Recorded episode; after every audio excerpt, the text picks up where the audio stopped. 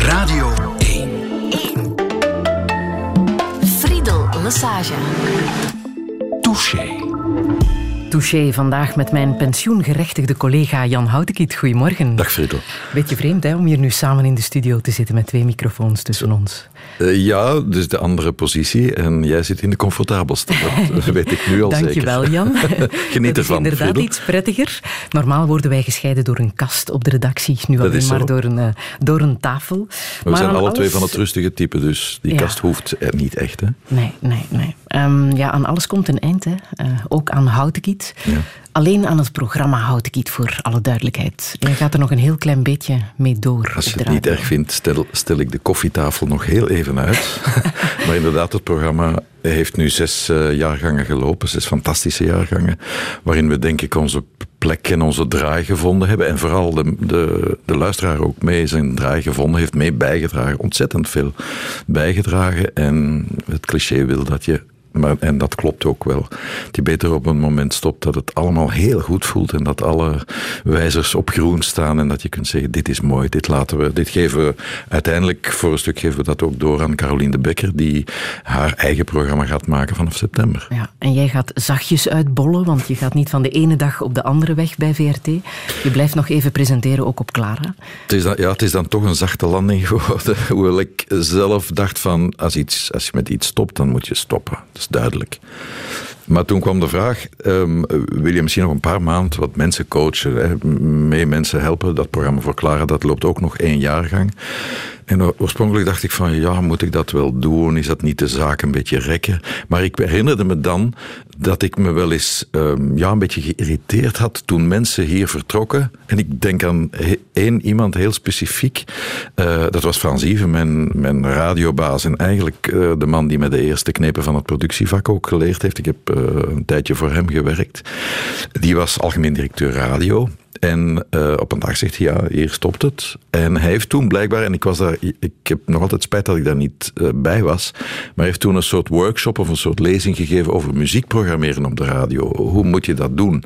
En de mensen die daarbij waren, die waren in de zevende hemel. Die zeiden, dat was een fantastisch verhaal.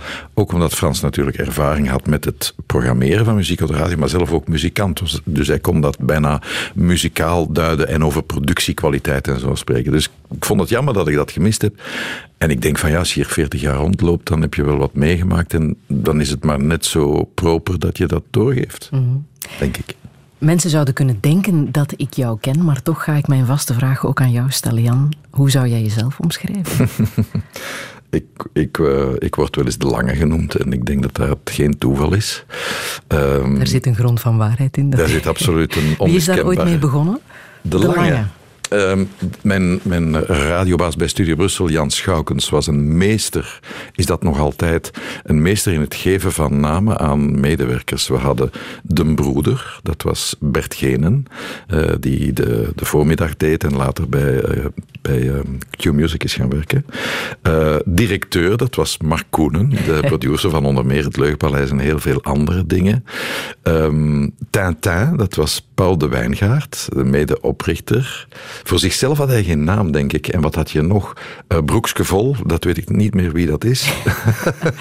Eh, en ook de directie kreeg namen. Je had de Twee Kerkenstraat, ehm, het Achturenhuis. En Ah, nog, ja? ja, ja, ja. Dat, dus iedereen, niemand ontsnapte aan de naamgeving van Jan Schoukens. En ik was de lange. Dat is duidelijk. Ehm, nu, je bent natuurlijk een radiomaker, maar toch van het zwijgzame type, denk ik, hè, in het echte leven. Ja, ja, ja. Ik, ik luister graag. En misschien is het daarom eh, is het geen toeval dat ik dit soort programma ge- ge- gemaakt heb, wat ik nu samen met, eh, met mijn redactie heb mogen maken. Een programma waarin je moet kunnen luisteren naar verhalen van mensen. Ik luister ontzettend graag. In gezelschap denk ik, maar ja, het is zo moeilijk om dat over jezelf te zeggen. Ik denk niet dat ik eh, de, de tafelspringer ben. Ik vind dat een comfortabele positie. Je hebt zelf op Facebook een artikel gepost over radiomakers die ideale psychopaten zijn. Zit daar een grond van waarheid? Meestal als ik zoiets post, het kwam nu van, misschien van Mark Koenen of misschien van mijn collega, de collega die mij bij strategie opgevolgd heeft, Filip van Meerbeek. Ik denk dat het van hem kwam. En als ik zo'n dingen, ik ben op Facebook een beetje een strandjutter. Als ik iets zie passeren dat ik leuk vind, dan geef ik het door in, in mijn netwerk. Ja, ik, heb, ik heb zelfs het artikel niet gelezen, moet ik bekennen, maar ik vond wel in deze week een, een leukert. Maar is het een zwaar beroep? Want je gaat al op je uh, straks 63ste, nu nog 62ste met pensioen? Nee, het is zeker geen zwaar beroep. Maar vorig jaar kwam de boodschap: kijk, je bent, ja, je, wordt, je bent net 62 geworden. Je, hebt 42 jaar loopbaan als we alles bij elkaar tellen. Je kunt gaan, u kunt gaan. en ik vind het leuker van op dat signaal te kunnen zeggen: ehm, ja, ik beslis zelf dat ik ga, dan dat binnen uh, eh, 2,5 jaar iemand op mijn schouder komt en zegt: vriend, je bent nu 65, nu moet je echt wel. Dus het moeten, uh, ik, uh, onder het motto: ik moet juist niks, wil ik het moeten niet meemaken. Dus is het van willen. Wist je dat je ook een uh, IMDB-account uh, hebt? Of tenminste dat daar een uitleg wordt gegeven over Jan Houtkiet. Dat is de dat... filmwebsite. Ja. En daarop staat uh, trademark strong Brussels accent. Wist je dat?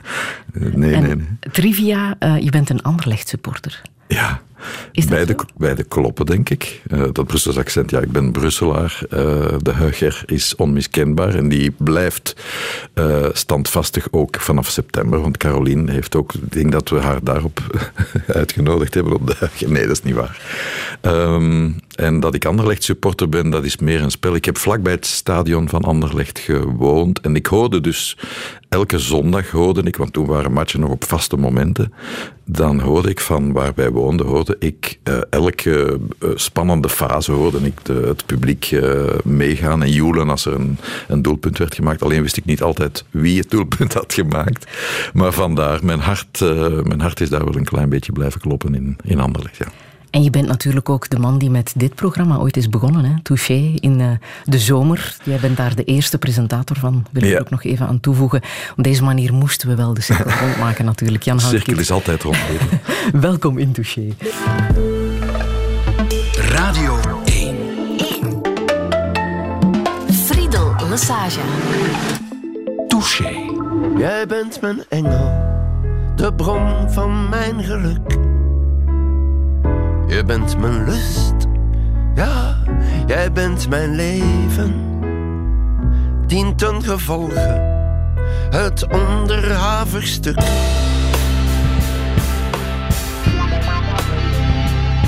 Als we een structurele insteek vinden om onze levenscurves te verbinden op uh, middellange termijn, ik zeg maar iets. Laat die fijn zijn, laat die fijn zijn.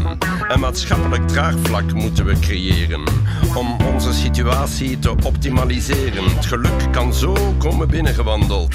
Onze dromen congruent ingekanteld. Ja, ingekanteld.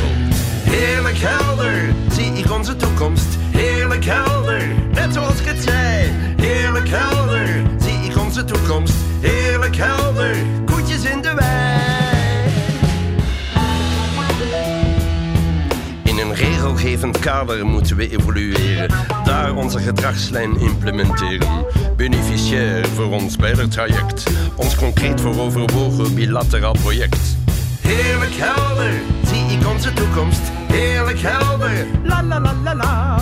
Heerlijk helder, zie ik onze toekomst. Heerlijk helder, koetjes in de wei. Alvorens met repliekconclusies aan te komen draven. Ik weet ook wel dat ik aan deze woorden wat moet schaven. Maar dat mag geen obstructie vormen voor deze conceptie. Het is toch evident dat we de prikkels moeten vinden voor een consensus. Ja, tijdens een concrete uh, zo, uh, evaluatie. Ja.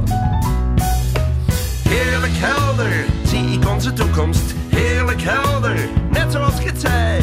Heerlijk helder, zie ik onze toekomst. Heerlijk helder, koetjes in de wei.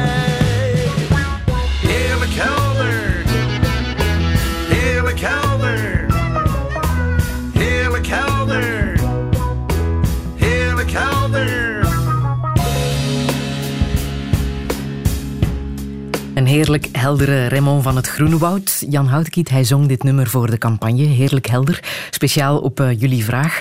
Wat zegt dit nummer over de zes jaar Houtkiet? Uh, het programma dat je hebt gemaakt de voorbije zes jaar. Oh, dat er toch een paar dingen zijn blijven hangen. Bijvoorbeeld die Heerlijk helder, dat is wel, uh, dat is wel ingeburgerd geraakt als begrip.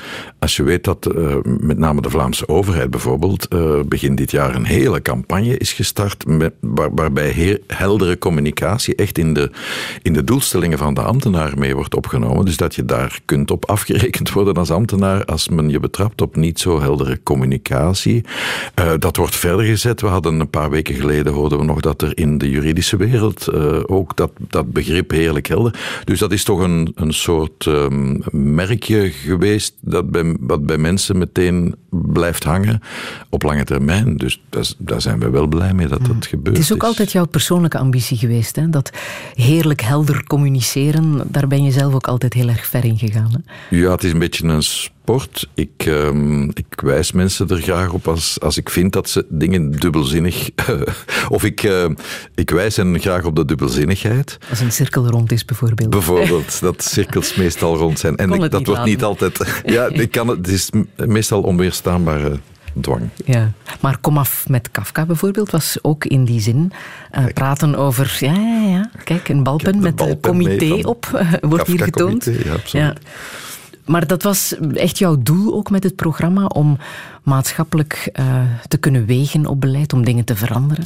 Dat was niet het doel van het programma. Dat doel is of de nood aan die doelstelling is eigenlijk door luisteraars aangebracht. Bijvoorbeeld Heerlijk Helder, we hadden een, een uh, onderwerp gemaakt rond een congres dat in Antwerpen gehouden werd rond klare taal.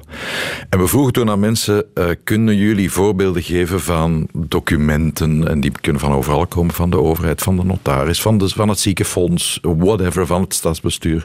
Kunnen jullie ons voor, voorbeelden bezorgen van dingen waarvan je zegt, dat is niet zo helder gecommuniceerd. Ja, dat was die mailbox, die zat overvol. Dus je voelde daar dat mensen heel makkelijk uh, van die voorbeelden konden aandragen. En dan dachten we, daar moeten we iets mee doen. Want veel mensen ergeren zich daar blijkbaar aan of zijn er toch gevoelig voor.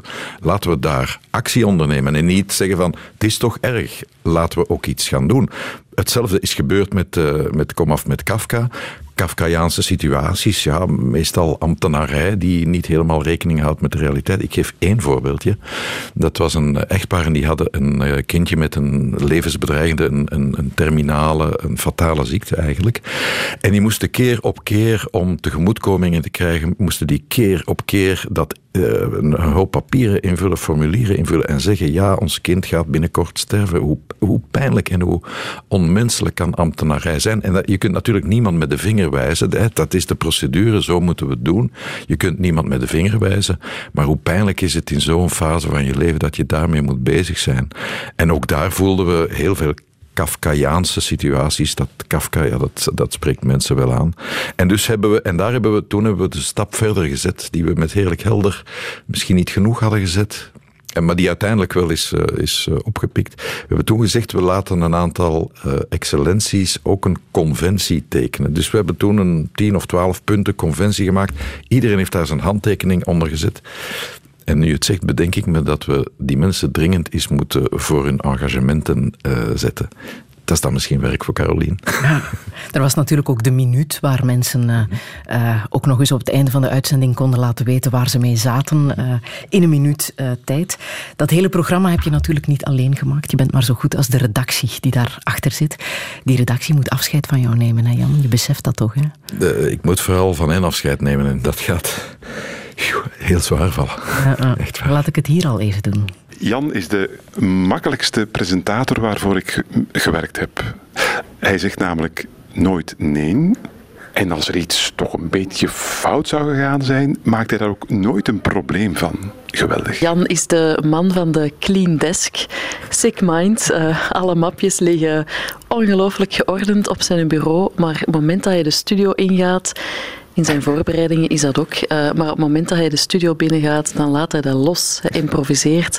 Jan, dat is eigenlijk jazz op de radio. Dat is partituur weg en maar spelen en improviseren. Ik bewonder dat aan hem, dat hem dat kan. Dat allemaal zo loslaten op dat moment. Het is echt een crème van een man om mee samen te werken. Dus dank u Jan voor al die jaren Dat is een uh, vaderfiguur. Hè?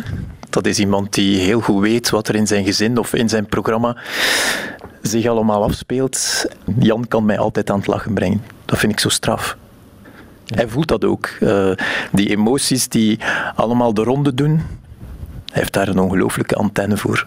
Straffe kerel. De eerste houtkietvergadering dat ik mee rond de tafel zat, uh, was ik zo stom om Joni Mitchell's gezangen te benoemen als kattengejank. Niet wetende dat Jan grote fan is van Joni Mitchell.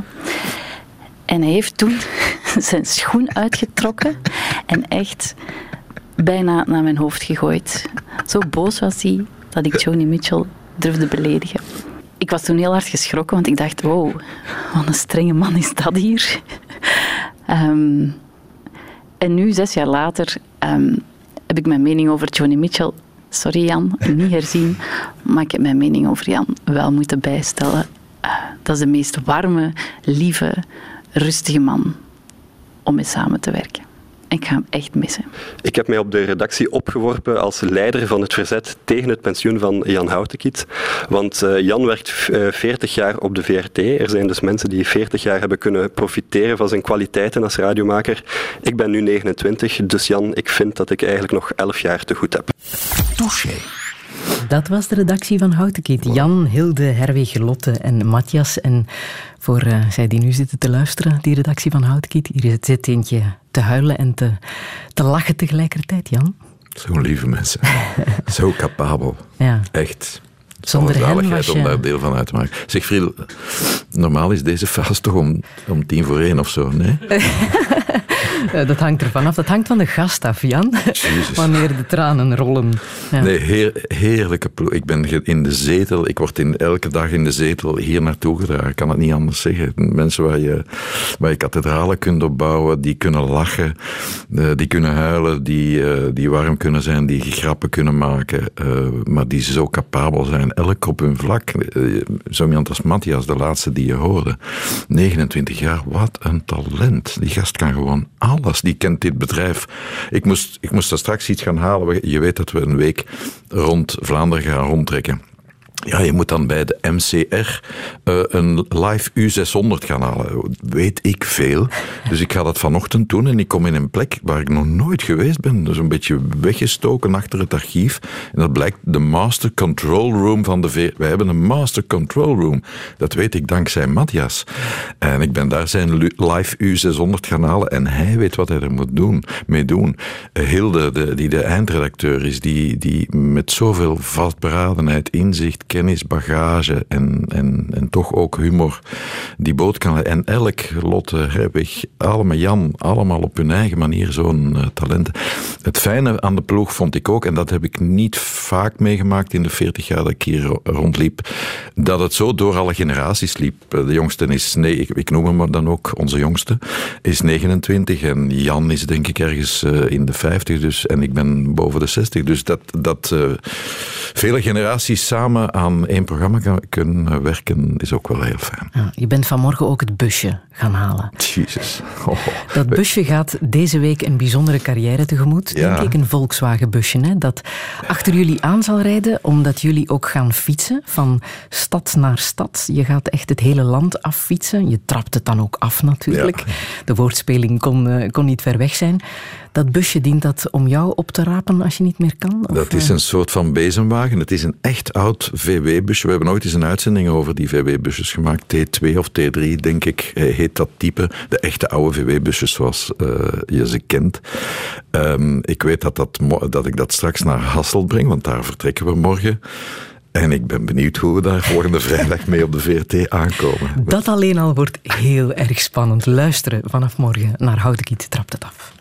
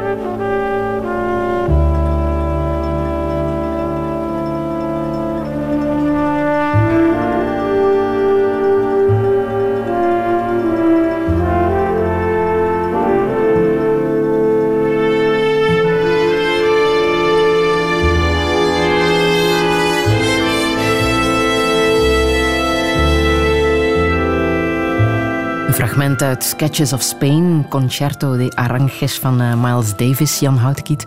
Wou je laten horen, het duurt veel langer. Ik zal alles heel oneerbiedig vroeger uit de Foei, ether moeten halen. Um, maar welke betekenis heeft deze muziek voor jou? Betekenis niet veel. Het is, um, het, uh, het is muziek die ik heb leren kennen dankzij mijn vader, die een, een jazzliefhebber uh, was. Ook een klassieke muziekliefhebber. Maar die zo de, de jazz van net voor en na de Tweede Wereldoorlog helemaal uh, opslorpte. En die ook fotografisch, ik, ik herinner me nog heel mooie foto's die hij van Ella Fitzgerald in, in het Paleis voor Schone Kunsten, wat nu Beaux is, gemaakt heeft. En ja, dat, die Miles Davis, want van Miles had hij niet zo enorm veel, maar misschien omdat, dit, omdat het thema van deze plaat ook, of het themanummer, dat Concerto de Aranjuez, een klassiek stuk, was hij geïntrigeerd door uh, Miles Davis. En voor mij is dat uh, muziek die elke keer dat ik zo hoor, zo aan mijn ribben plakt. De combinatie van Gil Evans, de arrangeur, ja, die met een heel rijk palet kleurt en Miles met zijn spaarzame, heldere stijl daarbovenop. En dan die Spaanse sfeer die daar wat in hangt. Ik vind, een, ik vind een merkwaardige combinatie. Ik weet zelfs bijna niet wisten ze toen ze daaraan begonnen wat het, wat het resultaat ging zijn. Mm. Het was misschien een experiment, maar ik, uh, ik vind het bijzonder. In hoeverre lijk jij op je vader? Um, mijn beide ouders waren journalisten. Uh, en ik denk dat ik die nieuwsgierigheid uh, naar de wereld wel, waarschijnlijk wel van hen heb overgekregen. Uh, allebei zijn, maar dat is mijn moeder nog, misschien nog meer dan mijn vader, zijn ontzettend goed met taal. Uh, goed met taal en alert voor taal, dat, dat hou je niet voor mogelijk. Ehm, dus dat zal ik al wel overgekregen hebben. Een ehm, soort ruime culturele belangstellingen ook. Vaak naar, uh, naar concerten gaan, naar uh, tentoonstellingen, naar dat soort dingen. Uh, en van waar hadden zij dat, die interesse voor cultuur, voor taal? Ik denk niet dat mijn vader uit een heel talig of cultureel uh, milieu komt. Uh, zijn ouders, die uh, grootvader werkte denk ik in verzekeringen en ze had ook nog een winkel gehad in Brussel. Dus ik denk dat hij, dat hij echt misschien iets meer de autodidact was. Die, die is dan talen gaan studeren in Gent. Hij heeft, ja, die heeft zichzelf wel wat opgewerkt. Denk ik meer dan mijn moeder kwam uit een nogal cultureel nest. Daar werd wel gezongen thuis en, en ze ging naar de muziekles en ze hadden hun eigen kleine koortje. Zij dus... heet Verdun, wat ook geen onbekende familienaam is in uh, de muziekwereld hier uh, bij ons. Uh, Familie is mijn van? neef, ja, Verdun, Verdun, die ik ken. Er zijn vele Verduns. Er is Mieke Verdun, de mm -hmm. actrice, Joris Verdun, de harmoniumspelers. En er, zijn, er is een Paul Verdun die prof is. en er is nog een Christine Verdun. Dan heb je ze allemaal. ja. Leuke familie om te hebben. ja. ja. De muziek is er ook altijd geweest. Hè? Anders was jij denk ik ook geen pianist geworden. Eh, de piano bij jullie thuis, was dat een, uh, die was er, vleugel of een buffet? Die is er gekomen omdat ik bij de tantes, dat waren tantes van mijn vader en dus groottantes voor mij, bij de tantes, daar stond een buffetpiano en blijkbaar ging ik daar met plezier op trommelen en, en de eerste dingen doen. En mijn ouders dachten van, tja, hij doet dat blijkbaar wel graag. En dan hebben zij een buffetpiano eh, op de kop kunnen tikken. Uh, ik weet nog altijd 1250 Belgische frank. Hoeveel euro is dat? 30 euro? Zoiets, ja. 30 euro. Het transport kostte meer dan de piano. Maar daar heb ik dan de eerste stappen op gezet. En dan hebben ze een paar jaar later, omdat ze, omdat ze bemerkten dat het toch menes was, een, uh, een prachtige player gekocht. Die ik heb, ben mogen blijven gebruiken en die ik enorm koester, die nu op mijn bureau staat. Ah, je bent ook enig kind, hè? Ja. Ah. In hoeverre heeft dat invloed uh, gehad op wie je uiteindelijk bent geworden, denk je? Enige kinderen hebben een beetje de reputatie van balsturig moeilijk te zijn, op, misschien op zichzelf ge, gekeerd. Dus ik weet niet in welke mate dat allemaal klopt. Um, ik kan niet ontkennen dat af en toe een hunker naar een groot gezin, uh, dat dat er wel was. Omdat ik zag dan families waar ze drie, vier, vijf kinderen hadden. Dus je fantaseert dan af en toe wel hoe zou het zijn om een broer of een zus te hebben en daar van alles mee te kunnen uitsteken. Maar ik heb het absoluut niet als een, als een gemis ervaren. En het voordeel vind ik wel, van het zijn van enig kind, is dat je constant in een volwassen omgeving zit. Want ja, er zijn geen andere kinderen. Dus als mijn ouders uh, mensen uitnodigden, dan was het niet van we sturen de kinderen naar boven. Nee, dan bleef ik gewoon mee aan tafel zitten. En nam ik deel, of luisterde ik tenminste naar die volwassen gesprekken. Dus dat is, wel een, dat is echt wel een voordeel geweest. Jouw moeder heeft in de krant moeten lezen dat je met pensioen ging. Was je het vergeten te vertellen? Ik vind dat niet zo belangrijk. ik dacht dat ik het haar gezegd had. maar ik ben soms wat uh, een beetje heel uh, onattent.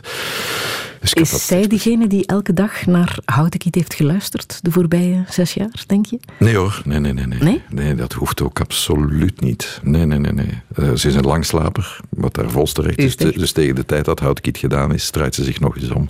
Nee, nee, nee, nee. Wat zei je moeder altijd? Dat is ook een van de acties geweest hè, bij Houtkiet. Zei mijn moeder altijd. Zo van die vaste, mooie uitspraken die we toch moeten bewaren. Het gekke was, uh, zij zei niet veel van dat soort uitspraken. Want we hebben toen die actie gedaan, ik heb er ook een boek over gemaakt. En ik, natuurlijk, het eerste wat je dan denkt is, wat zegt mijn moeder eigenlijk altijd? En ik vond het niet zij heeft geen vaste, zij verschuilt zich, eh, ik noem het nu een beetje oneerbiedig verschuilen, zij verschuilt zich niet achter dat soort wijsheden of gezegden. Zij zegt de dingen waar ze op staan. En dat vat je niet in een, in een cliché. Dus nee, zij is niet iemand van ik zei altijd.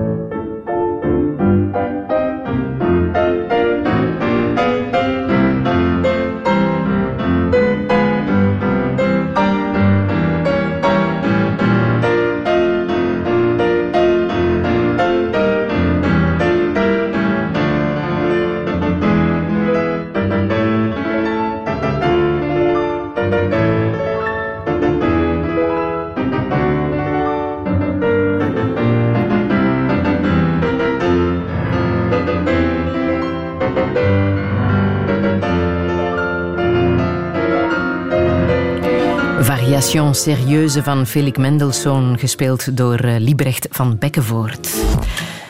Een luisteraar waarschuwt voor metalen platen op de E19 van Brussel naar Antwerpen net voor de Kraaibekstunnel. Daar zijn twee rijstroken versperd.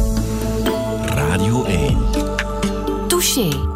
Jan Houtkiet, dat heb jij ook meegemaakt in jouw 40 jaar radio, dat er van alles wordt verloren op de autosnelweg.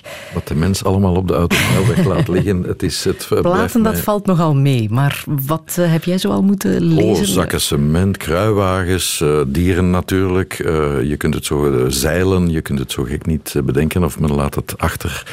Um, ik vind wel die verkeersinformatie, ik hoorde deze week nog zeggen van, ja kijk, de Vlaming wil nog voor een heel groot stuk radio als bron van verkeersinformatie.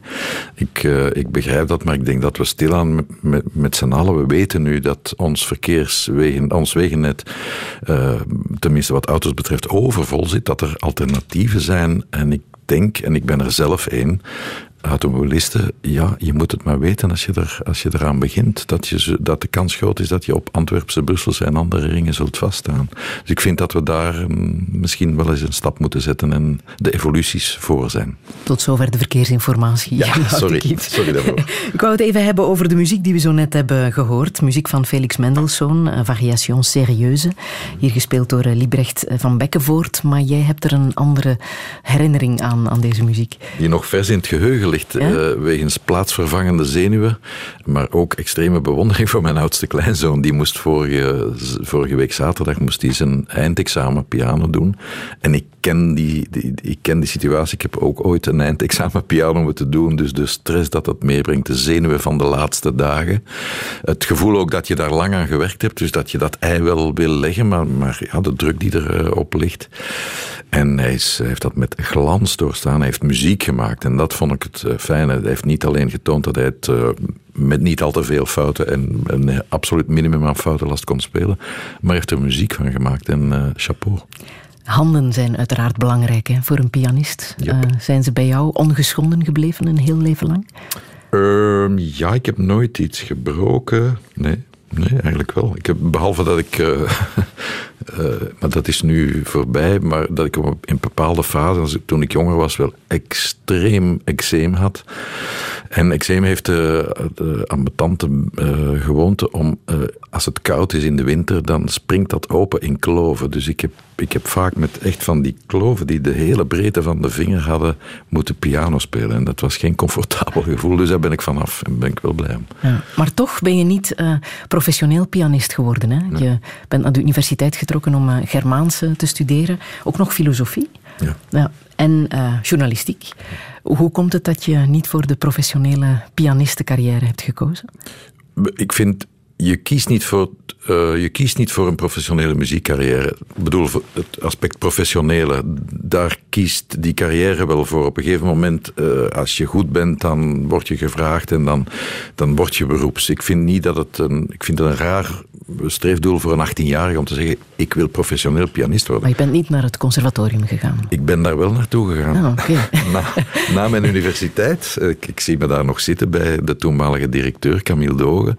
Dus ik wou, uh, ik wilde na vijf jaar UNIF of vier jaar UNIF, wilde ik uh, nog wat in feite terug oppikken wat ik na de academie had laten liggen. En uh, ik, wilde, ik wilde piano gaan studeren. En die directeur ontving mij persoonlijk en zei: Ah ja, je wil hier komen studeren. En vertel eens, wat heb je de afgelopen jaren gedaan? En heb je veel gestudeerd? Piano gestudeerd? Ik zeg: Ja, ik ben wel wat blijven spelen, maar om nu te zeggen, uren aan een stuk gestudeerd.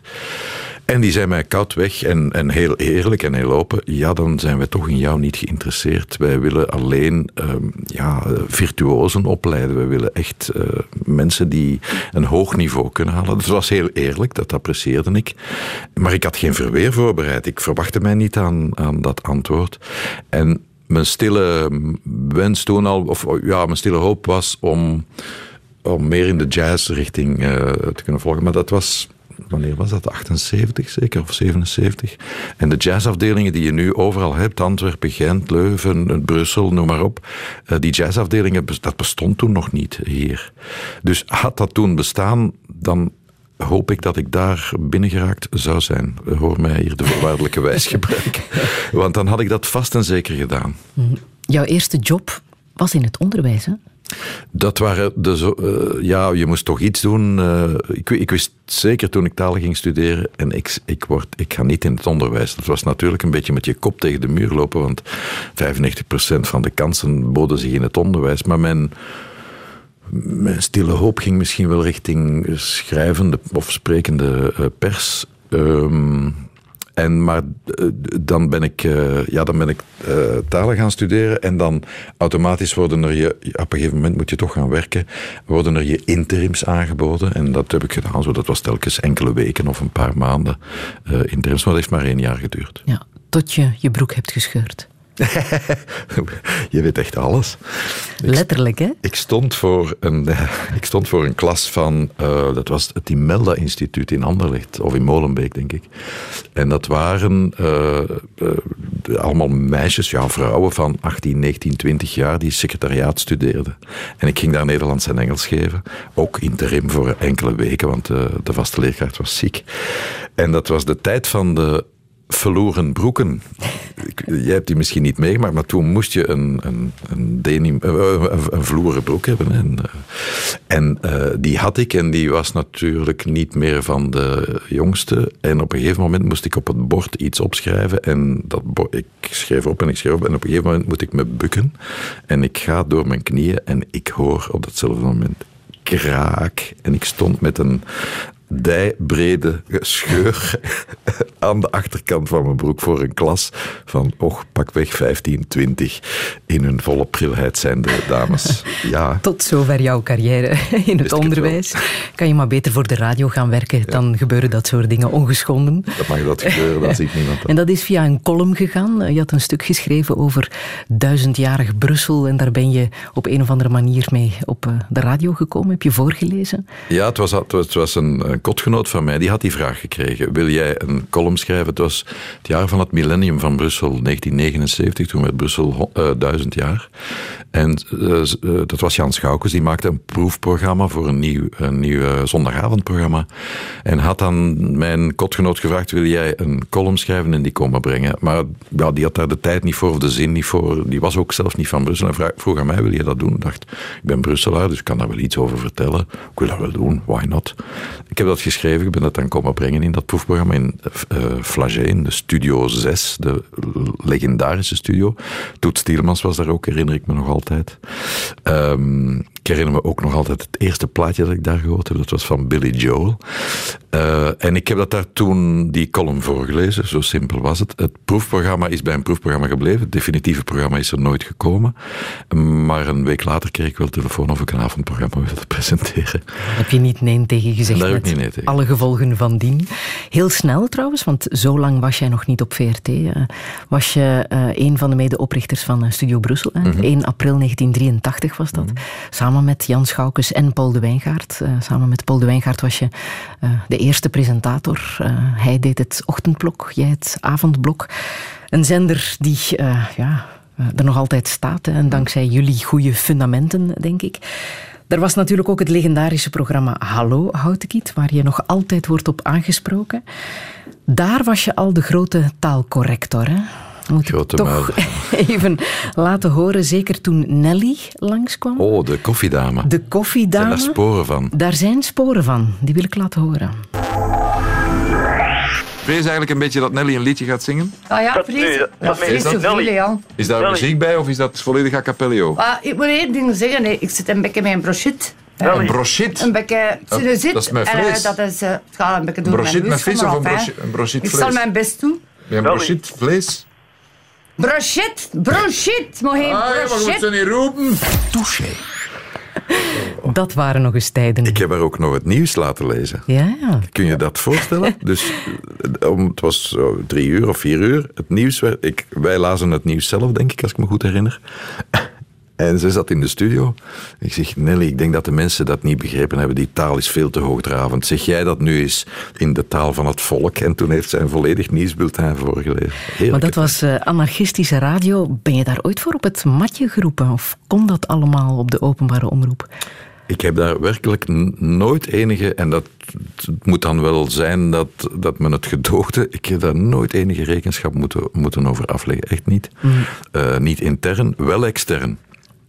Eh, familie en vrienden van mij die toch wel met, met een grote zorgelijke frons in het voorhoofd eh. Eh, gaat het nog een beetje? Voel je, voel je je lekker? Is er iets? Je mag het tegen ons zeggen. Ik heb ooit, ehm, de directie heeft ooit beslist om het programma in te, in te dienen voor een internationale prijs, de Prix Monte Carlo. Ik denk niet dat dat zo'n goed idee was. Dus wat, dat werd dan een fragment uit, of een compilatie uit Hallo Houtkiet werd ingezonden naar een internationaal gezelschap met vertalingen bij. Dus begin maar eens te vertalen wat we net gehoord hebben. En ehm, wij waren dan ook allemaal de jury. En dat waren vooral documentaires die werden ingezonden en portretten en zo. En dat ging dan, de, de evaluatie, en men luister, we luisterden dan samen naar dat stuk en dan begon één collega, ja, dit is toch buitengewoon en deze collega heeft toch helemaal dat en dat. Het was al, altijd één gemeenschappelijke, één lange lofzang. Ik vond het een beetje een raar systeem. En toen was het de beurt aan Hallo Houtekiet. En de stilte die daarna viel, dat wil je niet weten. En toen is de Ierse collega, dat herinner ik me nog, die is, is met echt grote bezorgdheid komen vragen. Is that you, Jan? Ik zeg ja, sorry. Nu, je hebt wel straffen gekregen van de luisteraars, hè, omdat je vaak heel erg ver ging in het eh, blameren van vooral West-Vlamingen en eh, Limburgers. Ehm, en eentje daarvan was ook een, eh, een trouwe beller, mevrouw Perwee. Oh ja. Die mocht ook een, een straf uitdelen. Hallo, ik, ik eh, spreek mijn weervraag uit voor Jan. Hè. Een weervraag met een klein beetje zoet tussen ook. Hè. Als straf zou ik hem opleggen omdat hij lacht met de Limburgers en de West-Vlamingen. Met zijn kont bloot intervuren de Tour van de Wijk bij ons doen. En dan als hij moe gelopen is, dan mag hij komen ossetong eten of pannenkoeken. De goeiedag van mevrouw Perwee. Salut! Touché. Heb je je straf volbracht, Jan? Ik had het kunnen doen, want mevrouw Perwee, dat is de moeder van Claude dat- zij was de kokin in de school waar wij samen eh, in de middelbare school, in de lagere en middelbare school had eh, gezeten. Ze was heel streng. Dus ik kende de wijk, ik kende haar eh, preparatie van de ossetong, dat was voortreffelijk. Maar ik heb de straf in mijn herinnering niet volbracht.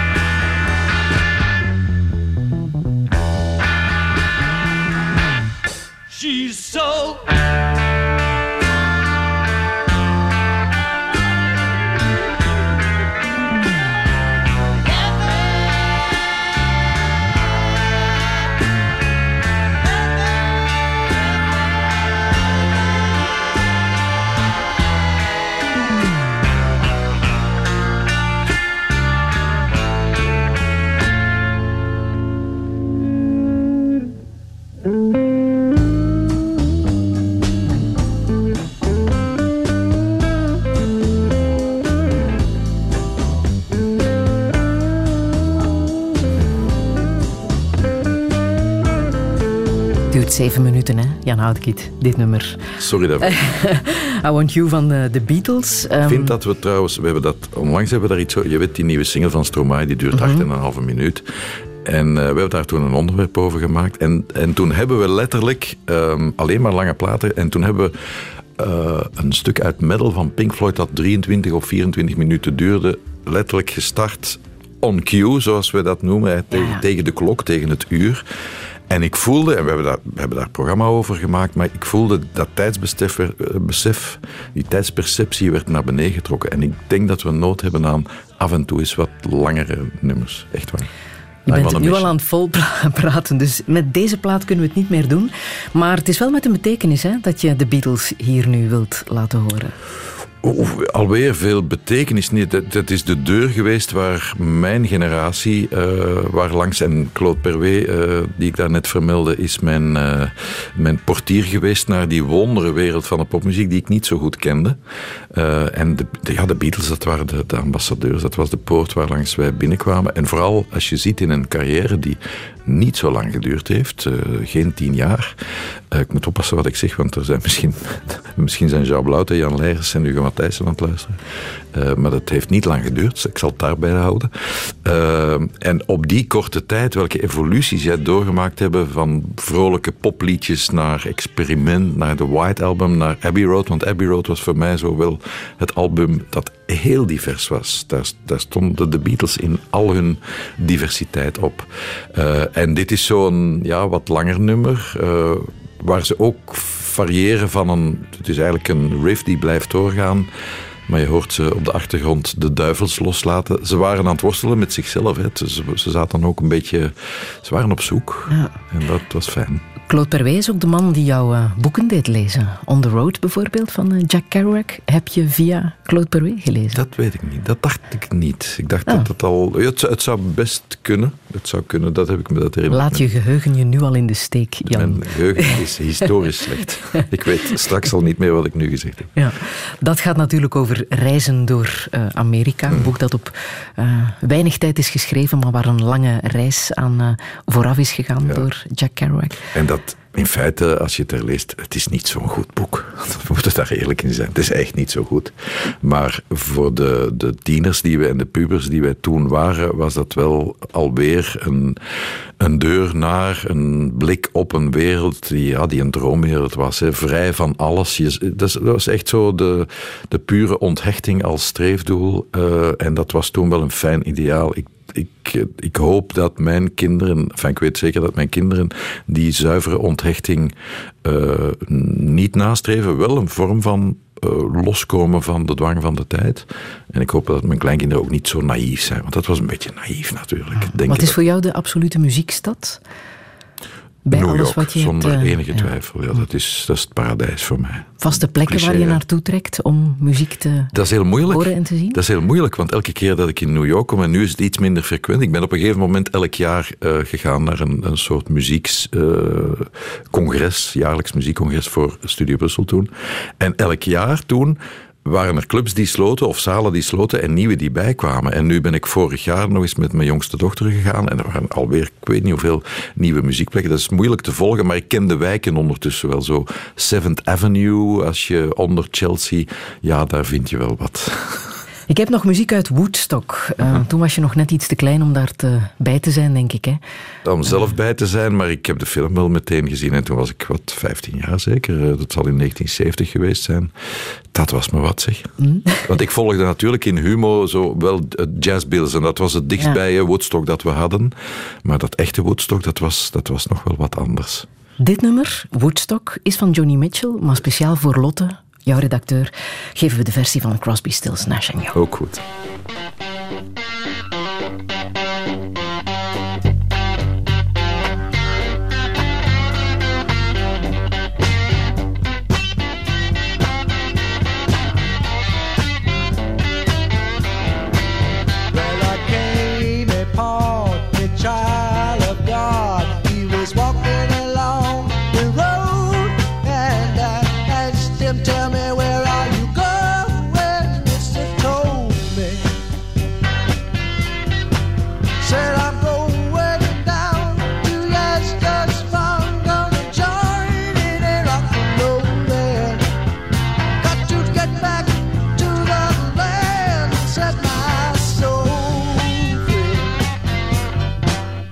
the.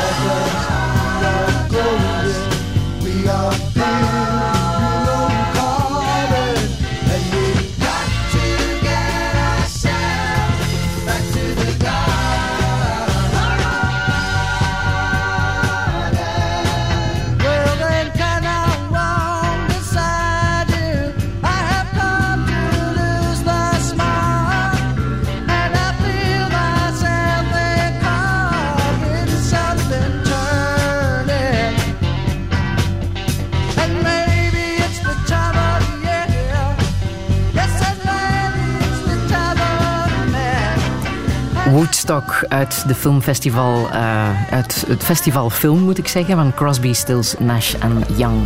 Radio 1. 1. Friedel Massage.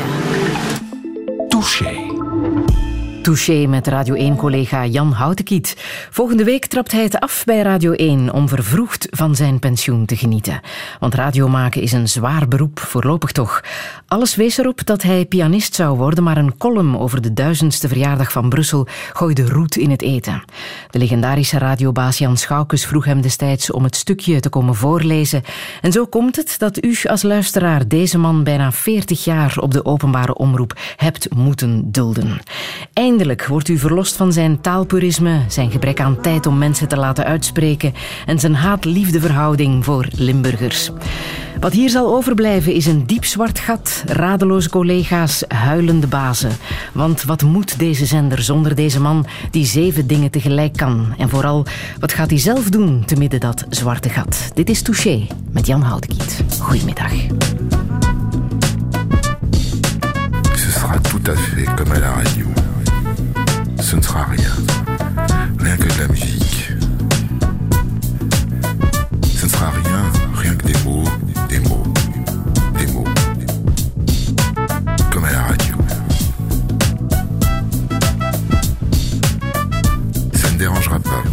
Ça n'empêchera pas de jouer aux cartes. Ça n'empêchera pas de dormir sur l'autoroute. Ça n'empêchera pas de parler d'argent.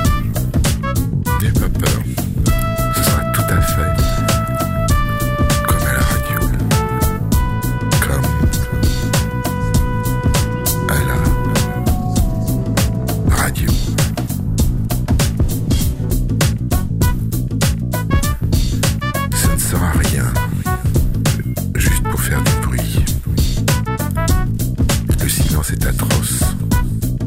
Quelque chose est atroce aussi. Entre les deux, c'est la radio. Tout juste un peu de bruit pour combler le silence. Tout juste un peu de bruit.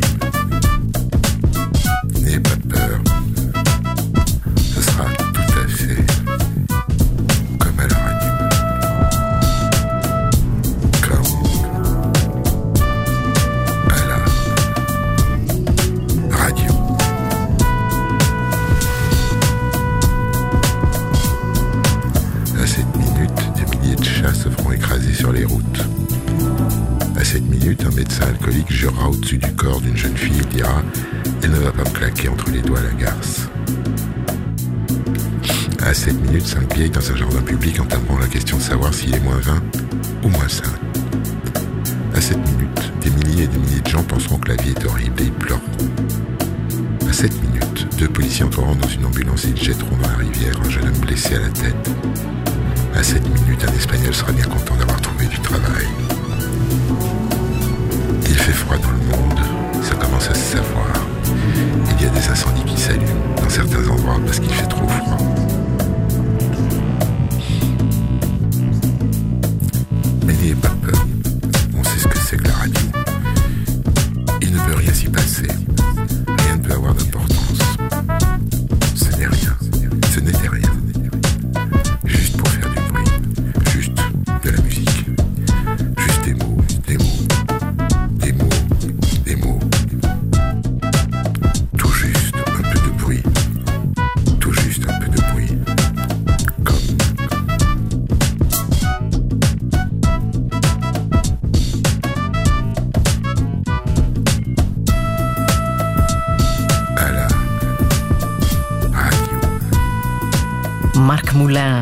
Comme à la radio. Jan Houtkiet, ik dacht dat ik je hier wel een plezier mee kon doen. Ja, je het mocht zeggen, des mots, des mots, tout juste un peu de bruit. En als je dan, zoals we nu aan het doen zijn, uh, terugblikt op 40 jaar radio, dat is het ook maar. Hè. Het is ook maar, het is wat het is. En het is heel vluchtig per definitie, want je hebt nu wat uh, dingen uit het archief gehaald, maar per definitie bijna is radio vooral een vluchtig medium. Natuurlijk met het herbeluisteren en zo uh, kan er nu wel meer, maar het is, een, het is lucht.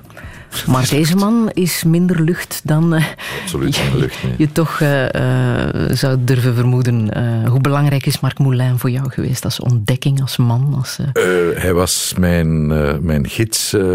eind jaren 60 of begin jaren 70 was er een, een avondmuziekprogramma een beetje zoals het programma dat ik, waar, waarmee ik begonnen ben op uh, BRT1 toen nog. En dat heette Cap de Nuit. En dat heeft ook nog King Kong ge geheten. En Mark was daar, de, dat was een avondprogramma, ik denk van 10 tot 12 of zo. En, en Mark was daar de presentator van, had een heel, uh, uit, heel eclectische, mag ik wel zeggen, smaak. Dat ging van meer rock en pop dingen naar jazz, naar wat progressieve rock of wat daarvoor moet doorgaan. En hij deed dat met een... Um, met een rust, met een kennis van zaken, met een gezag, met een minimum aan informatie en aan opinievorming. Hij zei niet van dit is heel goed. Hij ging niet in de enthousiasme-modus, maar hij gaf je mee wat je moest weten, wat hij vond dat je moest weten. En voor de rest moest je het zelf maar uitzoeken. En dat was natuurlijk, dat was letterlijk onder de dekens. Ik wilde niet dat mijn ouders wisten dat ik, eh, die dachten dat ik aan het slapen was. Ik was naar de radio aan het luisteren. En dat was Marc Moulin, dat was de soundtrack. En dan later Radio Cité in de jaren zeventig. Radio zoals we hem hier nog nooit gehoord hadden. Die hij in, in Amerika was gaan, uh, gaan halen. De meer stadsradio, urban radio. Wat, wat zwarter van muzikale toon ook, van, van sonoriteit in het algemeen. En dan zijn eigen gigantische muziekcarrière. Eerst met zijn band die Placebo heette. Dan een aantal solo dingen. En dan de drie laatste albums die hij gemaakt heeft voor uh, Blue Note. En dat is toch voor, dat kan niet genoeg gezegd worden, voor een Belgische artiest op Blue Note drie albums uitbrengen. Dat is toch niet niks. Hoe goed hebben jullie elkaar persoonlijk gekend? De laatste jaren heb ik hem heel geregeld uh, ontmoet. Uh, ik denk dat begonnen is toen ik hem liet weten. Ik wist dat de drie placebo-albums, uh, dat die terug uitgebracht waren op een op een Japans label, denk ik. En ik feliciteerde hem. Ik zei van, eindelijk, ik ben zo blij. Ga dat ga ik meteen kopen. En hij antwoordde mij in zijn typische, wat onderkoelde stijl. Ja, als je terug hoort... Ik herinner me nog letterlijk de woorden... Il ne reste que les remords de, het, het uh, hoe moet ik het zeggen, de, teleurstel, het, het, uh, ja, de teleurstelling over wat allemaal niet zo goed was, wat hij anders had willen. Het, uh, ja, het, het chagrin moet ik dat vertalen, het spijt eigenlijk. Mm. Spijt dat, dat hij het niet beter had kunnen maken. Ik heb geantwoord van, als je daarover spijt hebt, er is geen enkele reden. En we hebben elkaar heel geregeld gezien. We hebben een van de laatste keren misschien, denk ik, was toch een bijzondere uh, vergadering. Uh, want op een gegeven moment hadden we het plan opgevat om de Belgavox-concerten, we hebben er twee van gedaan, dat waren nogal grootschalige solidariteitsconcerten zou ik het noemen, waarbij we eigenlijk gewoon op één podium wilden tonen wat heeft België allemaal te bieden en wat als je die mensen laat samenwerken, samen iets laat doen, eh, kom je tot iets fantastisch. En ik herinner me nog een vergadering die we hadden met Mark bij en met Arno.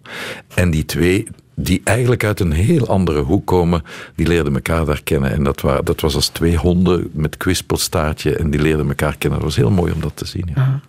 Jan Houtkiet, je bent hier nu in de 240ste aflevering van Touché die ik mocht presenteren. Zoals gezegd, jij bent degene die destijds met dit programma is eh, begonnen. Over dingen die uh, de mens raakt. Uh, niet alleen in het persoonlijke leven, maar ook in wat er in de wereld gebeurt. Als ik jou die vraag stel, wat is hetgene dat jou echt persoonlijk raakt als je het nieuws volgt? Dat is heel veel natuurlijk. Um, ik, daar kan ik twee dingen op zeggen. Ik voel, ik voel in het algemeen in onze maatschappij een soort, opge een soort gejaagdheid, een soort opgejaagdheid die we, die we vaak onszelf aandoen, denk ik. Uh, dingen, uh, het nieuws verloopt in heel korte cyclussen en dingen escaleren zeer snel. Zeker via sociale media, die, die bal die gaat heel die wordt heel snel heel groot, die sneeuwbal. Terwijl vroeger ging daar wel een week over en hadden mensen wel tijd voor wat reflectie. Dat is één één ding dat ik wel voel. En alles wat uh, enigszins uh, grensgeschil of territoriumgeschil is, neem wat er in de Gazastrook aan het gebeuren is. Dat is ik beschouw dat als heel dichtbij eigenlijk. En ik kom daar niet, enfin, ik kom daar wel bij natuurlijk. Ik, ik, ken de context, ik ken de gevoeligheden aan beide zijden, maar ik kom daar niet bij dat men het zo ver laat komen en dat, dat dingen zo op de spits worden gedreven. Dat, ik begrijp dat gewoon. Ik, het is meer onbegrip dan verontwaard, dan bovenop de verontwaardiging is dat vooral onbegrip. Ik kom daar niet, ik begrijp dat niet. Soms als ik samen met mijn vrouw naar het nieuws zit en dan kijken we naar elkaar en wij, wij begrijpen dat niet. Dat is echte problematiek, dat is echt grote onrust. Maar zelfs bij ons, wij wonen in een welvarend land en ook van ons land zeg je hier is heel veel onrust die er niet zou moeten zijn? Ik vind nog altijd, en ik heb natuurlijk heel makkelijk praten, want ik, ik, ik, heb mijn gang kunnen gaan, maar ik vind dat we het hier al bij al niet zo slecht hebben. Sorry voor het cliché. Mhm. Eh, en tegelijk weet ik dat heel veel mensen in kansarmoede, of met welke problematiek dan ook, van gezondheid, geestelijke gezondheid, uh, inkomensverdeling en zo verder enzovoort. Ik weet dat hier heel veel mensen eh, heel hard moeten werken om, om een bestaan. Maar alles bij elkaar heb, heb ik het gevoel dat we, mm, dat we veel slechter zouden kunnen zitten dan, dan in België. Dus ik, soms begrijp ik het niet wat we elkaar aandoen in een, in een land dat zeker zijn uitdagingen heeft. Ook de, de mondi, dezelfde mondiale uitdagingen wat, wat klimaat betreft. Hè. Dat, dat vind ik wel een, een heel bijzonder topic. Maar we hebben het hier zo slecht niet. Mag ik dat zeggen? Is dat politiek? Is dat, mag dat nog gezegd worden? Ik moet het aan jou vragen. Nee, op den duur schaam je daarover dat je dat zegt. Mm. Maar je zegt ook, de samenleving is te opgedeeld. Uh, we zien de mensen nog altijd te veel in, in hokjes. Dat zeg ik niet alleen natuurlijk, maar de, de neiging om mensen te herleiden tot een kenmerk. Hè, of het nu een, een fysieke beperking gaat, of het een seksuele geaardheid gaat, of het een herkomst gaat. Echt diversiteit, maar in zijn heel brede zin van het woord. Uh, ook daar kom ik niet bij, hoewel ik het ik begrijp het niet, hoewel ik wel versta wat het mechanisme is. Mensen zijn, hebben de neiging, en dat is, dat, dat pure menselijke natuur, bang te zijn voor wat niet is zoals jezelf. Je, iets, iets vreemds, iemand met een andere seksuele geaardheid, iemand met een andere herkomst, iemand met een, een beperking. Ja, dat is anders dan jezelf. En dus de eerste reflex is denk ik een reflex van angst. En dan hebben wij mensen gelukkig nog iets als enige reden, denk ik, en redelijkheid om ons te helpen die angst te overwinnen. En ik, dat is wat ik niet begrijp, dat we soms in 2018 niet boven die angst uitkomen met alle reden en geschiedenis. Hoe weinig hebben wij uit de geschiedenis geleerd, bedenk ik me soms. Dat is wel een cadeau dat je krijgt als radiomaker. Wij ontmoeten ontzettend veel mensen van alle slag en soort. Heeft het jou ook gevoeliger gemaakt? Um, heb jij mensen ontmoet die je allicht nooit zou ontmoet hebben als je geen radiomaker was ja, vast en zeker wel. Dat is het grootste cadeau van die 40 jaar. Is, is alle ontmoetingen die ik uh, heb mogen hebben. Niet alleen met minister, staatssecretarissen, grote muzikanten, maar ook met gewone burgers. En dat gewone zet ik tussen heel grote aanhalingstekens, want iedereen is wel bijzonder. Ik, weet, dit is een, misschien een bond zonder naamachtige uitspraak, maar iedereen heeft zijn verhaal. En, en zeker de afgelopen zes jaar heb ik de kans gekregen uh, hoewel ik, eh, je verwees er al naar, misschien de reputatie had de mensen niet te laten uitspreken. Maar Friedel, je moet ook weten, dat weet jij als nog beter dan ik, dat wij leven tegen de klok. En dat die klok genadeloos voortikt en dat het straks één uur is en je ook zult moeten mij het zwijgen opleggen. Dus ik weet dat ik misschien de perceptie had van je laat de mensen niet uitspreken. Toch heb ik dat zo goed mogelijk proberen doen. En het ja, het beste waar wij het meeste in geslaagd zijn, denk ik, is als we mensen echt zaken vanuit een persoonlijk verhaal op de agenda hebben laten zetten. En dat dan kunnen aftoetsen aan mensen met gelijkaardige of andere ervaringen. En dat dan met wat expertise erbij kunnen voorleggen aan beleid. Dat was zo'n beetje de, de cyclus die ik uh, voor ogen had, of die, die ik toch, uh, toen vond ik dat we, enfin, toen vind ik, op, op zo'n momenten vind ik dat we onze rol echt wel uh, vervullen. Maar dat begint bij het luisteren naar de verhalen. En je was ook altijd te vinden voor benefietoptredens en uh, jouw naam linken aan uh, goede doelen en organisaties zoals Kom op tegen kanker, Broederlijk Delen. Hoe belangrijk is dat? waarom heb je dat gedaan? Oh, ik vind het ik vind bijna geen. Want ik, ik ben iemand die moeilijk nee zegt. Dat zegt mijn redactie ook. Zeg eens nee. Um, Maar als die vraag komt en als je door de simpele deelname aan een evenement, bijvoorbeeld de duizend kilometer van Kom op tegen kanker, of dwars door België fietsen voor broederlijk delen en, en zo nog een aantal dingen. Als je door je simpele aanwezigheid en deelname die organisaties kunt helpen om hun doelstelling te realiseren. Dat, ik beschouw dat niet als een grote heldendaad. Dat is gewoon zeggen, ja, ik doe mee. Hoe makkelijk is dat eigenlijk? Uh, dat, is, dat is niet echt engagement. Hè. Dat is ja zeggen en ik zal wel mee fietsen en, en dan hebben jullie, uh, hebben jullie wat je wil, namelijk uh, de deelname van iemand met een naam die dan misschien wat bekender is. Dat is niet echt engagement. Ja. Ik wil dat wel wat meer invullen in de nu toekomst. ben je voorzichtig, maar we hebben ook geleerd uit de reeks van de grote levensvragen dat wat je echt gelukkig kan maken, engagement is. Hè? Ja, um, omdat ik denk dat, dat dat is wat iedereen um, kan. Ik, ik, ik, zie vaak, ik, ik denk vaak aan mensen, als ik mensen bezig zie, bijvoorbeeld op sociale media um, actief zie zijn, en ik ben zelf ook gemiddeld actief. Maar als ik denk, al die tijd die we daarin steken. Ik ben geen cultuurpessimist over die sociale media, maar ik denk best wel dat dat, dat, dat uh, kwaliteiten heeft. Maar als ik denk, al die tijd die je daarop doorbrengt, als je nu echt eens de handen uit de mouwen zou steken en zoals ik het meemaak bijvoorbeeld in het woonzorgcentrum waar mijn moeder verblijft, en dat drijft voor een groot stuk ook niet alleen op de beroepskrachten, maar ook op vrijwilligers die daar activiteiten organiseren, die dat café openhouden, die van alles doen, die, die met de bewoners van alles komen doen. Ik denk, en het is genoeg, doe een uur, doe een paar uur iets, maar steek godverdomme, dat is misschien de eerste keer dat er godverdomme wordt gezegd in Touché, het zijn er nu al twee. Steek je handen eens uit de mouwen, ga daar eens wat doen. Ga jij het doen straks als je met pensioen bent? Ik heb het nu gezegd, dus ik moeten. Hè? Ze weten jou te vinden. Bye.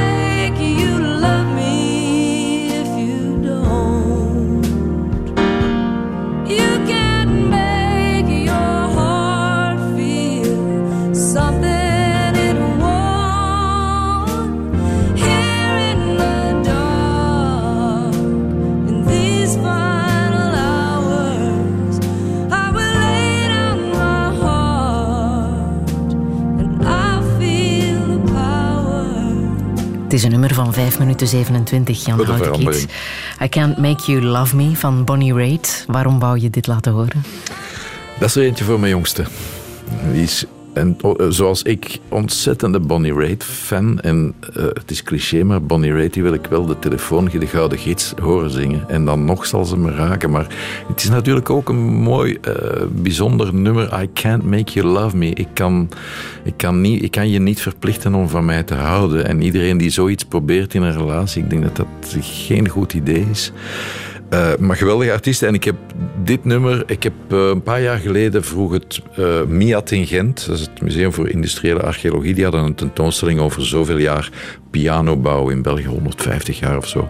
En um, behalve die tentoonstelling deden ze ook een aantal avonden waar ze pianisten uitnodigden om op een van de instrumenten te komen spelen.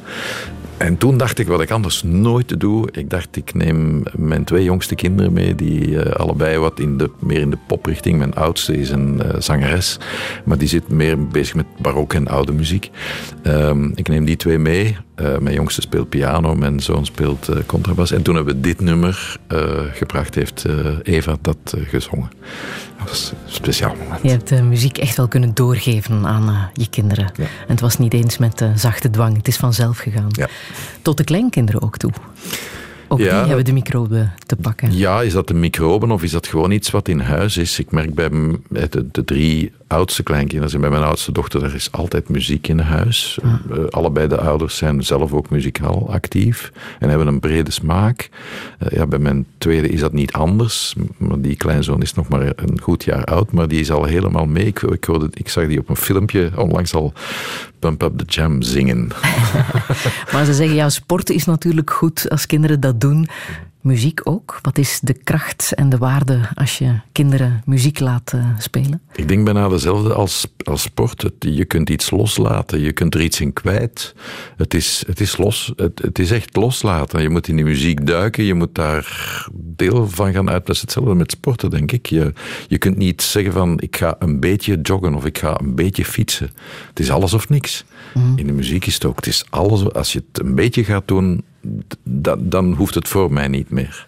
Je bent altijd de, de stilzwijgende pianist geweest. Hè? De man op de achtergrond. Veel rock en roll uh, is er niet bij te pas gekomen als we naar, uh, naar jouw imago kijken, Jan. Hebben ze jou geforceerd ooit om uh, iets verder te springen? seks, drugs en rock and roll, is dat ooit een verleiding geweest? Seks was nooit een optie. Enfin, dat, was, dat, dat was thuis meer nee. dan. drugs zijn wel eens gepasseerd. Ach ja, we moeten daar niet onnozel over doen. Ja, uh, af en toe. En de rock and roll die, die was er. Maar rock and roll is voor mij een manier om in het. Eh, dat wordt soms ge, gezegd, dat is rock and roll. Wat is dat? Wat is dat? Dat is een attitude misschien om wat los in het leven te staan, om, om dingen uh, te laten gebeuren, om los, los te leven. Ja, dat is dan ook een rol, maar dat hoeft niet noodzakelijk in exuberant. Ik bewonder zeer de, de frontfiguur, want een frontfiguur die daar een beetje pastoor staat te wezen op het podium, dat is vervelend. Dus frontfiguren moeten, moeten toch wel een soort van extravagantie hebben, vind ik. Dat is een van de. In het competentieprofiel der frontfiguren moeten zij toch wel een publiek kunnen inpakken. Dus ik ben blij dat zij dat doen en dat ik dat niet hoef te doen. Maar je hebt het al die tijd gedaan. Zolang je radio maakt, heb je ook altijd piano gespeeld. Uh, bij bijzonder veel mensen. Hè? Van het Songfestival over de laatste showband. En uh, jouw twee vaste muzikale vrienden natuurlijk, Patrick Rigel en uh, Rick de Leeuw. Wat moesten muzikanten voor jou hebben voor je ermee ging samenspelen? Um, er, moest, er moest niks. Het waren alle twee, zowel Patrick als Rick, waren bijna toevallige ontmoetingen. Uh, ze moesten mij intrigeren. Um, uh, toen, we de, toen ik de samenwerking met Rick bijvoorbeeld begon, dat was op vraag van iemand die ik ken, die boswachter is en die deed af en toe een concert in het bos. En hij vroeg me, wil jij, met, wil eens met Rick iets doen? Maar Rick was toen net gestopt met Truck naar Keks en was als schrijver heel actief. Dus ik zei, ja, ik denk dat dat geen goed idee is. De man is net met muziek gestopt en wil, wil volop als schrijver gaan. Ik heb het hem toch gevraagd. We hebben dan een soort mengvorm ontdekt en gaandeweg hebben we, hebben we gevonden dat, we genoeg, dat er genoeg verschil zat tussen ons om een heel fijn speelveld te hebben. Dus, maar dat zijn allemaal dingen die ik achteraf heb vastgesteld. Als er genoeg eh, speelveld zit tussen twee mensen, dan is, er, dan is er ja, dat is een groot speelplein waar je kunt gaan experimenteren en je plek kunt pakken. Als we twee dezelfde zouden geweest zijn, zou het misschien moeilijker geweest zijn. Enig idee hoeveel concerten jij eh, hebt gespeeld tot nog toe? Daar hou ik me niet mee bezig, maar god, ik heb wel eens jaren gehad dat ik eh, over de honderd zat. Uh, dus ja, reken maar uit. Hè. Spinal Tap momenten meegemaakt? Zo'n moment waarbij alles fout loopt? Oh ja, onlangs nog. Um, niet alles, maar onlangs nog waren we in het nieuwe cultureel centrum van Zaventem. Het is maar amper een jaar oud. Groot ding, echt prestigieus, mooie zaal, geweldige zaal. En dat was een voorstelling, uh, Open Geest heet die, uh, over geestelijke gezondheid. Annelies Broos zong daar, Gies Swinnen deed mee. En Christophe Vekemerik de Leeuw deed ook mee. En Christophe Vekeman kwam daar een aantal teksten brengen. En tussen die teksten in uh, had hij wat tijd om een koffie te gaan drinken of even buiten te lopen. En dat had hij gedaan. En het moment komt waarop hij zijn volgende tekst moet lezen tijdens de voorstelling. En we zien hem niet opdagen, opdagen terwijl hij altijd heel stipt daar was. En we denken van, wat is hier gaande? Dus we gaan maar voort met het volgende nummer. En uh, tegen, het, tegen de volgende keer dat zijn tekst was hij toch uh, binnengeraakt. Wat bleek het geval? Dat uh, Cultureel Centrum was zo goed ontworpen met badge-systemen waarbij deuren dicht vielen. En dan moest je een badge hebben om terug... Dus hij had zichzelf buitengesloten en daar stond hij. en hij geraakte gewoon niet meer terug op het podium. Dat was een spinal redelijk, tap moment. Redelijk vervelend, ja. Maar je bent altijd zeer goed bevriend gebleven hè, met Rick en Patrick, ben jij een goede vriend? Dat denk ik niet. Hoezo? Ja, ik, ik uh, ben heel slecht in het, in het zelf leggen van en houden van contact. Ik weet niet wat. Ik zeg dat van mezelf, dat ik een heel slechte vriend ben. Ja. Maar toch speel je al zo lang samen. Het is de muziek die jullie samenhoudt. Ja, het moet zijn dat ze het mij vergeven. nu, als we samen zijn, dan maken we een boel plezier en dan ja, tillen we elkaar op, uh, tillen zij mij, mij vooral op, uh, in, zowel in het geval van Patrick als Rick, naar, naar een plek waar ik anders uit mezelf niet zou komen. Dat, uh, daar moet ik hen heel dankbaar voor zijn. Maar ik, ja, ik ben niet goed in het onderhouden der vriendschappen.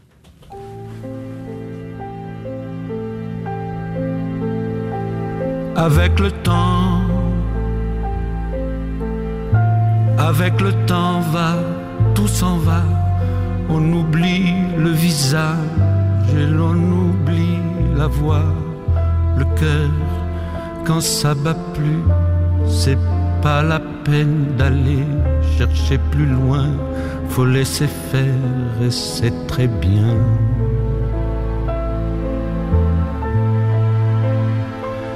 Avec le temps, avec le temps va, tout s'en va, l'autre qu'on adorait, qu'on cherchait sous la pluie, l'autre qu'on devinait au détour d'un regard entre les mots, entre les lignes et sous le phare d'un serment maquillé qui s'en va faire sa nuit. avec le temps. Tout s'évanouit.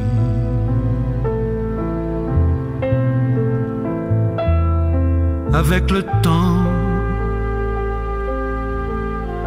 avec le temps va, tout s'en va, même les plus chouettes souvenirs s'atteignent de ces gueules à la galerie farfouille dans les rayons de la mort le samedi soir quand la tendresse s'en va toute seule.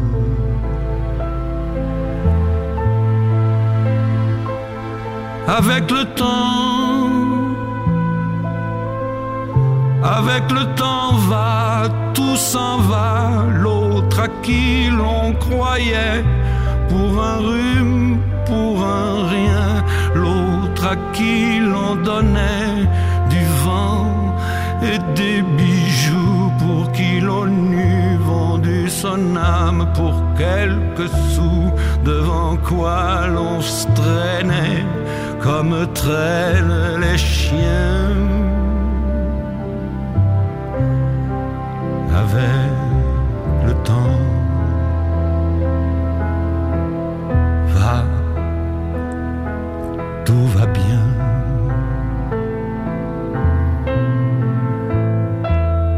Avec le temps, avec le temps va, tout s'en va, on oublie les passions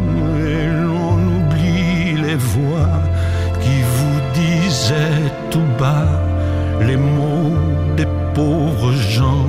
Ne rentre pas trop tard, surtout ne prends pas froid.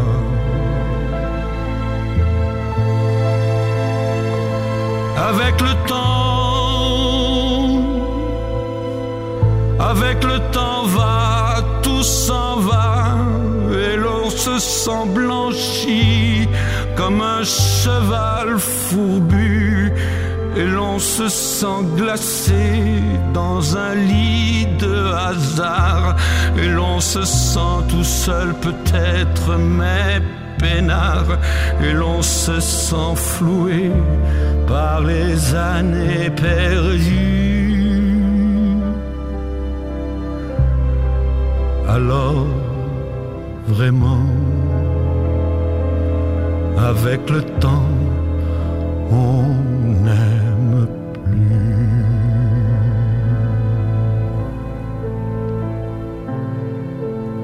Helemaal uitgespeeld, Jan Houtkiet. Flink zo, Friedel. Leo Ferré met Avec le temps. Je kunt het, muziek uitspelen. ja, ja, ja, toch wel.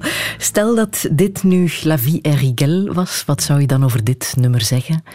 Ik denk dat, dat wij, wij, wij bezondigen ons, ik zeg dat soms aan Patrick, uh, natuurlijk, we doen het op onze manier en we proberen dat redelijk spontaan te doen. Het programma op Clara, ja, daar Het programma op Clara ja. op zaterdagavond. Uh, we moeten misschien niet te, de, de goede muziek is die waar niet te veel uitleg bij hoeft. En de, de manier waarop Leo Ferré dit zingt, daar moet je niks meer na, achter zeggen of nazeggen.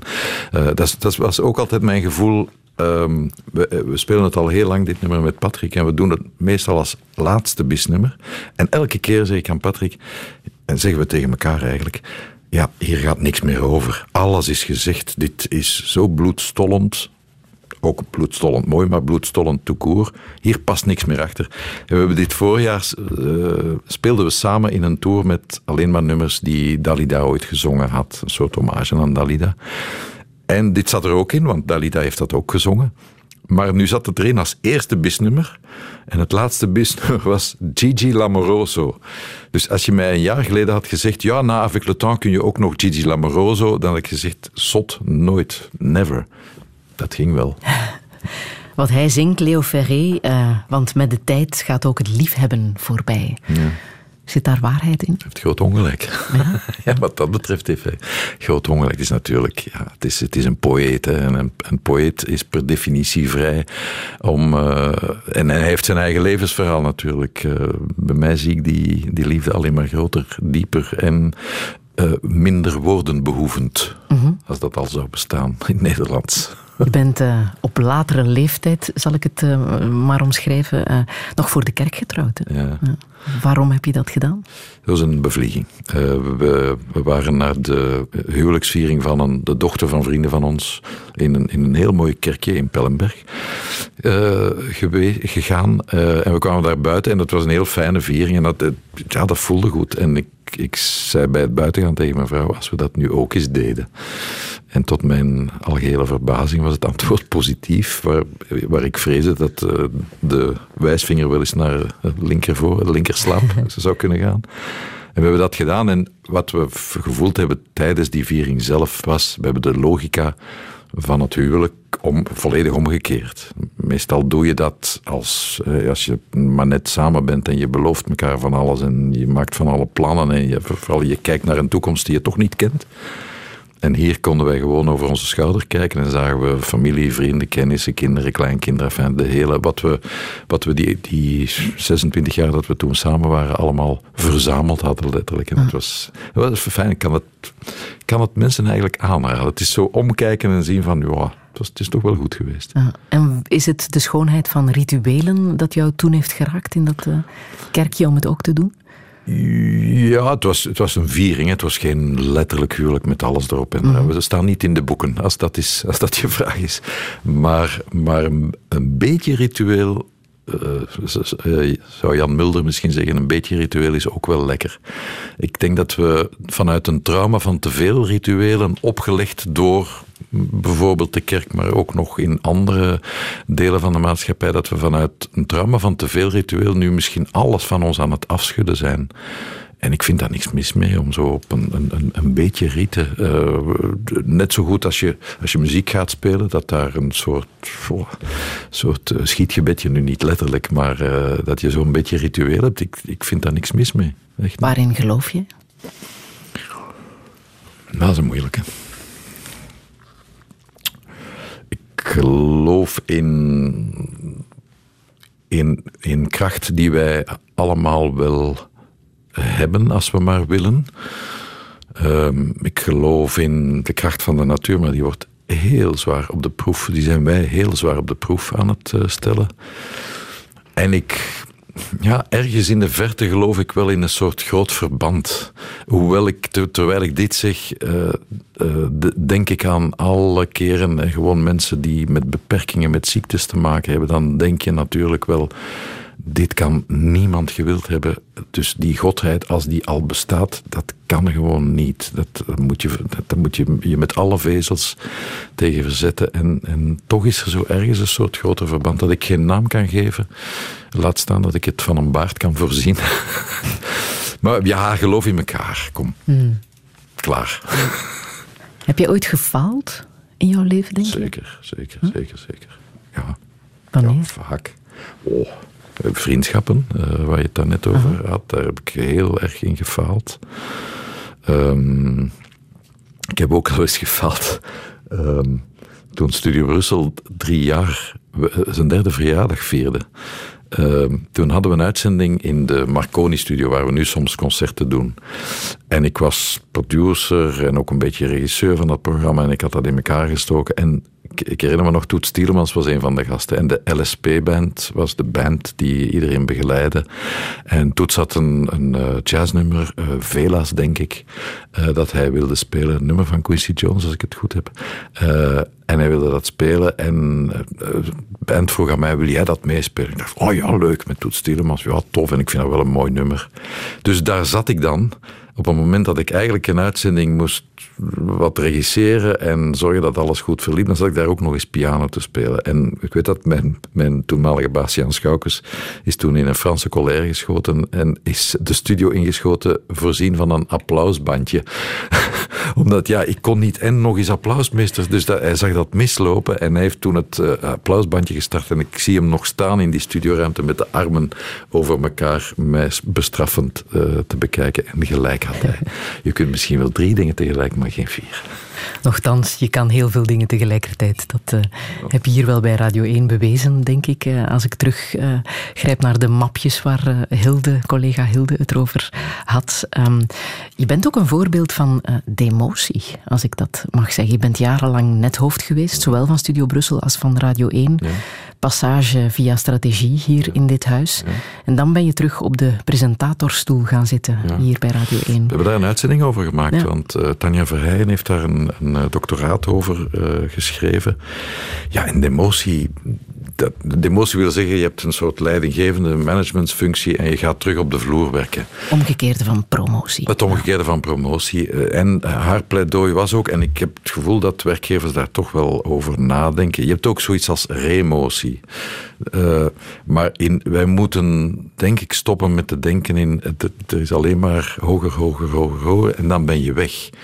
Uh, ik denk voor mijzelf, de afgelopen zes jaar zijn zes zalige jaren geweest. En ik hoop dat ik, dat ik toch iets heb uh, kunnen bijdragen. Dus ik zie dat helemaal niet als een demotie. Enfin, ik, ik, wil dat gerust als een demotie. Ik wil zeggen, ja, ik ben ge, gedemoveerd, maar niet gedemotiveerd. Maar het hoeft niet negatief te zijn, toch?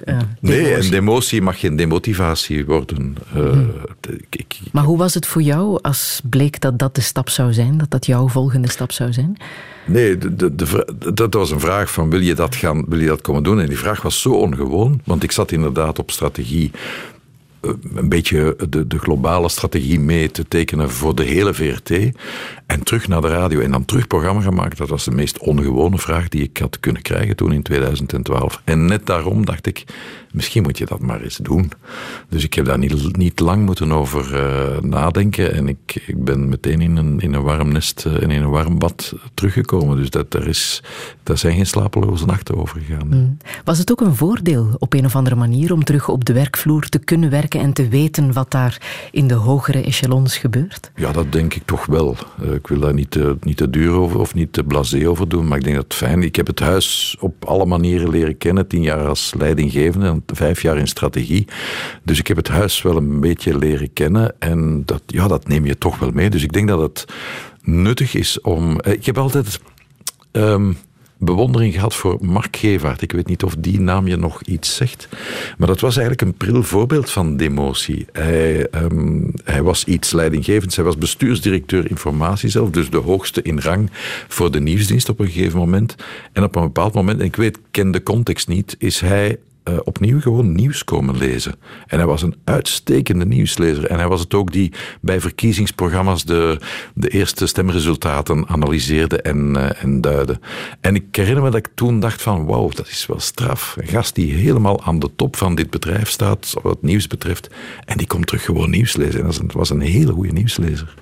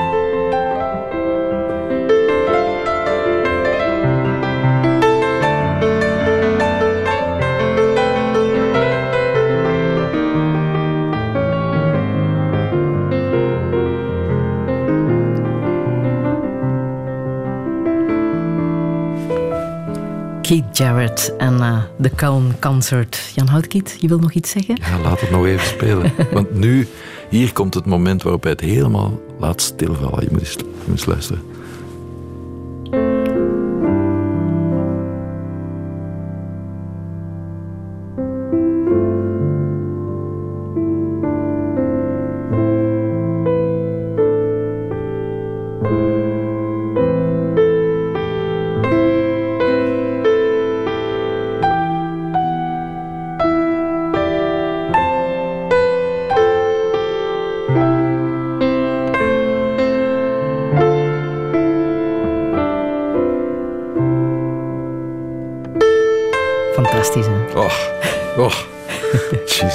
Dus Keith Jarrett, uh, voor de mensen die het niet zouden herkennen of kennen. Uh, aanrader, de Köln Concert, 1975, 74. Ik wil er vanaf zijn. Je speelt het zelf ook? Uh, ik doe pogingen al verwoed, al heel veel jaren lang. Op familiefeestjes, als ze vragen, speel nog eens iets. Ik haat dat. Maar dan speel ik dat. of enfin, probeer ik dit te spelen. Op uh, 19 november uh, word je 63, hè? Hm. En daarna ga je met pensioen. Hm. Wat ga je echt nog doen? Oh, blijven doen wat ik nu al buiten de radio doe. Ik, muziek maken. Ik, ik engageer mij in, in een aantal uh, raden van bestuur van Cultuurloket Rosas uh, bij Sabam. Uh, daar, daar kan ik veel energie in en, en mag ik wat meer tijd in steken misschien. En daarnaast natuurlijk meer genieten van waar moet genoten van worden. Van de hond bijvoorbeeld? De hond, jij bent goed geïnformeerd. Uh, Jan Houtkiet en een hond, dat is toch een uh, bijzondere combinatie? Of, had je het mij twee jaar geleden gezegd, ik had je gek verklaard. En ik ben gewoon weg van de beest. En hoe komt het? Ja, mijn vrouw, uh, we hebben twee pogingen tot hond gehad. De ene heeft uh, 78 of 6, 72 uur geduurd, de andere geen 24 uur. Dus dat was geen match. En op een of andere manier, dit, is, dit werkt, wel. dit functioneert. En het is een zalig beest. Wat je ook gaat doen is binnenkort, heel binnenkort denk ik, nog eens grootvader worden. Hè? September. Ja? ja. Is dat ook iets waar je toch een beetje zenuwachtig uh, voor bent? Ik heb het al vier keer mogen meemaken. Uh, het, uh, en ik ga het nu, ik ga nu, zeg ik nu, maar ik ga daar werk van maken, meer tijd hebben om daarmee bezig te zijn. Nu, ik, ik heb altijd wel, toen het zover was, gezorgd dat we snel, zo snel mogelijk in het ziekenhuis bij, bij mijn kinderen uh, stonden. En dat gaat nu misschien nog iets sneller zijn, hopelijk. Hmm. Van de geboorte naar de dood, ben je daar bang voor? Nee, dat zal komen. Uh, ik heb uh, meer dan mijn deel gehad, veel meer. Twee keer mijn deel gehad, denk ik. nee, dat mag komen en ook cliché afzien, daar, daar, kijk ik niet naar uit. Maar het, het mag komen. Mm -hmm. Het moet niet, hè? het moet niet. Hè? Sorry. nee, nee, we, we, laten het zo lang mogelijk uitstellen. Um, doe je iets om, om echt gezond te blijven, behalve het fietsen bijvoorbeeld? Nee, een beetje mate, maat in het leven. Uh, slaap, uh, toch een beetje nachtrust proberen te hebben. En, en wat bewegen. Nee. Ik ben daar niet mee bezig. Ik probeer wel fit te blijven. Het is wel, het is wel aangenamer om je fit te voelen dan om je een wrak te voelen. En dat is ooit wel eens anders geweest. Welke boodschap wil je hier nog echt meegeven, Jan? Mag dat kort zijn, Friedel? Het mag alle kanten uitgaan. Ju. Dat zal de kortste boodschap ooit geweest zijn. Hè? Absoluut. En zullen we eindigen met uh, iets van Bill Evans en Toet Tielemans? Want die is wel een paar keer gevallen in deze touché. Ja, absoluut. En het is een stuk, uh, het is een cover van Paul Simon. Uh, I Do It For Your Love. En het is Peter van Andries, een saxofonist, die mij er eigenlijk toe aangezet heeft om mijn tanden nog eens in dit stuk te zetten. En ik, ik zal weer tot mijn schande voelen hoezeer ik tekort schiet. En daar ga ik wat aan doen, aan mijn piano kunnen, wat daarvan overblijft.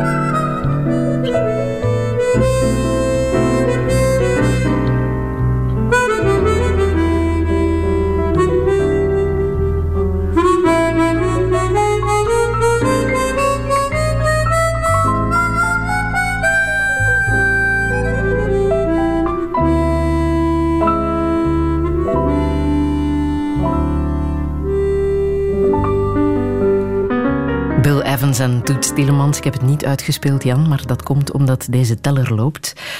Kom eens op mijn kamer, Friedel. ik wil je hartelijk danken, Jan Houtenkiet. Je mag het uh, nu aftrappen.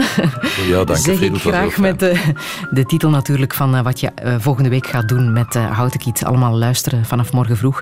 En volgende week is hier Rusland-correspondent Michel Krielaars.